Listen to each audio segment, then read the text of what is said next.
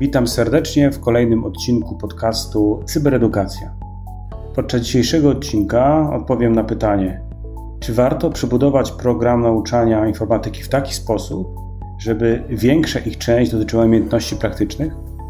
Czy warto wprowadzić do programu nauczania informatyki nauczanie takich dodatkowych praktycznych umiejętności jak kontrola wersji Git, wiersza poleceń, zapytań SQL czy tworzenia stron internetowych? Umiejętności, które zazwyczaj są nauczane w ramach zajęć dodatkowych.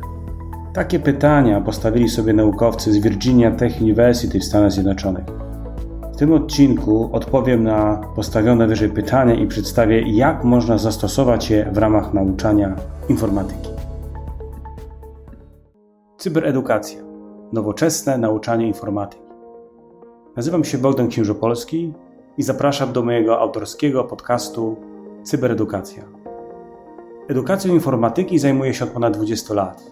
Obecnie kieruję Katedrą Cyberbezpieczeństwa i Cyberedukacji Polsko-Japońskiej Akademii Technik Komputerowych w Warszawie. Prezentuję najnowsze badania naukowe oraz praktyczne rady dotyczące nauczania informatyki na wszystkich etapach edukacji. Będę mówił o najlepszych praktykach stosowanych w klasycznym nauczaniu, ale również o tych stosowanych w trybie zdalnym oraz mieszanym. Będę omawiał wyłącznie zagadnienia, które zostały sprawdzone i potwierdzone przez nauczycieli na całym świecie. Mam nadzieję, że przedstawione przeze mnie przykłady zainspirują do wprowadzenia nowoczesnego nauczania informatyki. Zapraszam w czwartki o czwartej.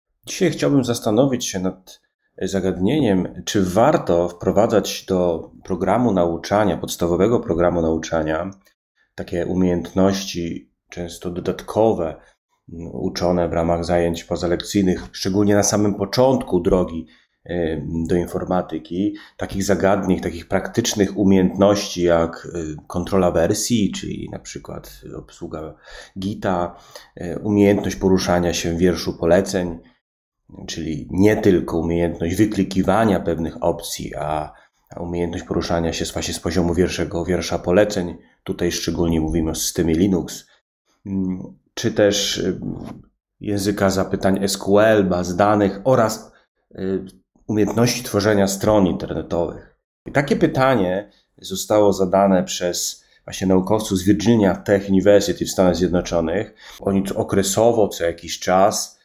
analizują, jaka jest skuteczność ich programów nauczania, czy one ma sens, pytają studentów. Oczywiście to samo to się dzieje w Polsce. Wiele, wiele uniwersytetów czy szkół ma tą siłę i energię, żeby następnie zmieniać programy nauczania w taki sposób, żeby to było jak najbardziej z korzyścią dla osoby uczącej się. Motywacją do podjęcia tych badań przez naukowców z Virginia Tech University było, że dekadę temu zauważyli potrzebę wśród studentów właśnie rozpoczynających naukę informatyki nabycie umiejętności rozwiązywania pewnych problemów, problemów informatycznych. I utworzyli kurs, który, który, był, który dotyczył e, abstrakcyjnych zagadnień których podstawowa logika, matematyka, która rzeczywiście tak gruntownie wprowadzała takie podstawowe umiejętności rozwiązywania problemów. No i taki kurs był mm, mm, uruchomiony na studiach. To w ogóle jeszcze szerzej można powiedzieć, że problem jest tego typu, że na całym świecie dostępność do informatyki jest różna. Co to znaczy? To znaczy, że w szkołach we wcześniejszej edukacji wielu uczniów nie ma możliwości zetknięcia się z prawdziwą informatyką mówiąc o prawdziwej informatyce, to nie chcę mówić o PowerPoincie, Wordzie czy Excelu, bo to oczywiście są takie narzędzia dzisiaj naturalnym, naturalne, także taki pakiet Office, tak? To te, tego typu rzeczy powin, powinny być uczone i są uczone w ramach różnych innych przedmiotów. Mówiąc o, o informatyce, to żeby dotknąć programowania, dotknąć systemów operacyjnych, tak jak one są skonstruowane, czyli też systemów bazodanowych, tworzenia stron www, na świecie jest taki mocny trend, bardzo mocno również w Stanach Zjednoczonych, że wielu uczniów nie ma szansy dotknąć prawdziwej informatyki i zobaczyć, czy ona jest dla niego, czyli żeby się przekonać. E, no, oczywiście też naukowcy tutaj bardzo mocno mówią, że to jest zadanie dla nas, żebyśmy zastanowili się, w jaki sposób możemy zwiększyć tą dostępność nauczania. Ale wróćmy do ich motywacji. Oni właśnie tworząc taki kurs, to miał być taki kurs to akurat było na studiach, na samym początku edukacji z informatyki, e, dla studentów, którzy nie dotykali informatycznych przedmiotów. Pamiętajmy, że dzisiaj mówiąc o studentach, często możemy mówić o uczniach. E, dzisiaj ta granica bardzo mocno się przesuwa. 10 lat temu, ja przyjmując, e, spotykając się z studentami na pierwszym roku studiów, byli studenci, którzy napisali swoją pierwszą linijkę kodu. Dopiero wtedy. Dzisiaj ta granica jest bardzo mocno przesuwana w kierunku szkół średnich, a nawet szkół podstawowych. Więc to wszystko zależy, kiedy mm, zaczniemy swoją przygodę z IT. Jak najbardziej może to się dziać, a moim zdaniem już tak widać ten trend na całym świecie. Dzieje się to w szkole średniej, ale już e, w szkole mm, podstawowej. Ale wróćmy do tego kursu. Utworzony został kurs i oni sprawdzili przez ankiety, w jaki sposób, jaki to miał wpływ, jak oceniają jego studenci. No i studenci ocenili, że nie widzą potrzeby tego kursu, że w niewielkim procencie, bodajże 25% udało się studentom zauważyć, że to było potrzebne, takiej mocnej matematycznej logiki. I co oni zrobili? I to jest właśnie ta jedna z metod, którą możemy zastosować. Przebudowali ten przedmiot w taki sposób, żeby na samym początku edukacji nauczyć studentów takich informacji, jak właśnie wspomniałem, czyli kontrola wersji, poruszanie się wierszu poleceń, takiej bazy danych, czy, czy tworzenie y, stron internetowych. Po wielu latach zapytano tych 550 studentów, w jaki sposób, to jest ciekawe, w jaki sposób oni wykorzystali te właśnie umiejętności, które zdobyli na samym początku, takie dodatkowe, o, o których mówię. Studenci określili pięć aktywności, w ramach których użyli zestawu tych czterech e, umiejętności, o których mówimy. Numer jeden, najbardziej wykorzystywane te umiejętności były w dalszej edukacji, w dalszych kursach, w kolejnych latach nauczania.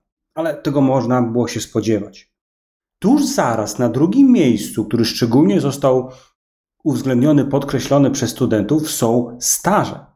Czyli właśnie podczas staży płatnych, niepłatnych y, przedsiębiorców przyszłych firm, właśnie tam, szczególnie w tym przypadku, istotne były dwie pierwsze umiejętności, czyli Git, czyli znowu kontrola wersji, umiejętność poruszania się w tym systemie oraz poruszanie się w wierszu poleceń. Kolejne trzy aktywności, które zostały wskazane przez studentów, to były projekty osobiste personal project, czyli takie projekty, które wykonuje się dla samego siebie, czy podczas różnych zadań projektowych w procesie edukacji.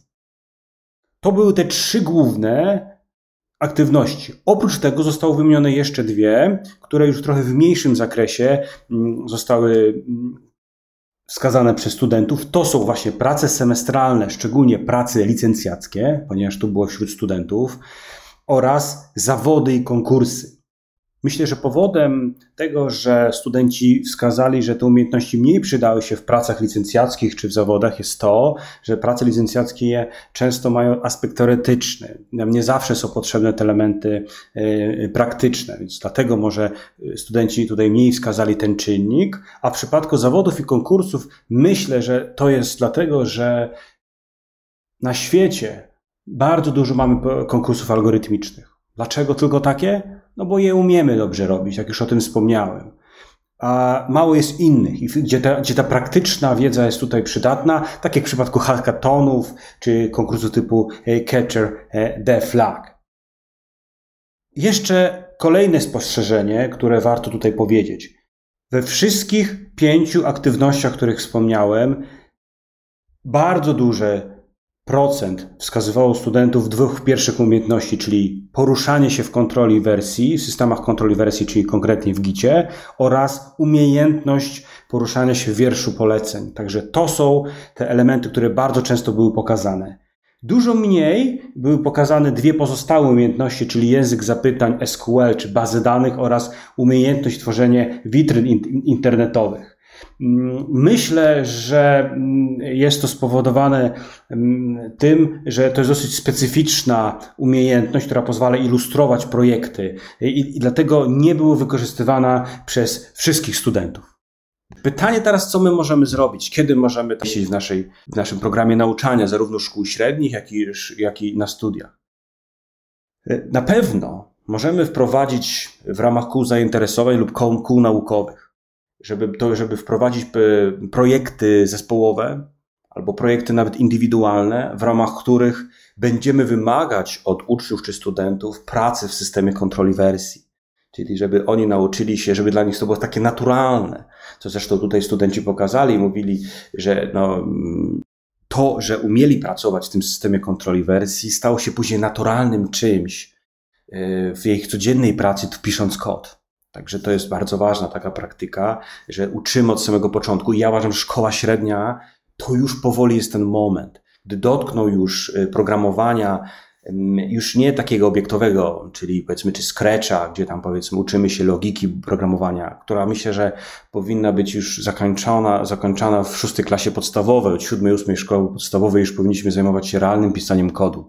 Czyli w szkole średniej już możemy pracować na systemie kontroli wersji. I w ramach kół zainteresowań, czy, osobi- czy personal projects, y, takie, że, takie zagadnienia możemy wprowadzać do szkoły, a na pewno na studiach y, projekty zespołowe, gdzie wszystkie, że wy, wymagamy, żeby wszystko było na GitHubie.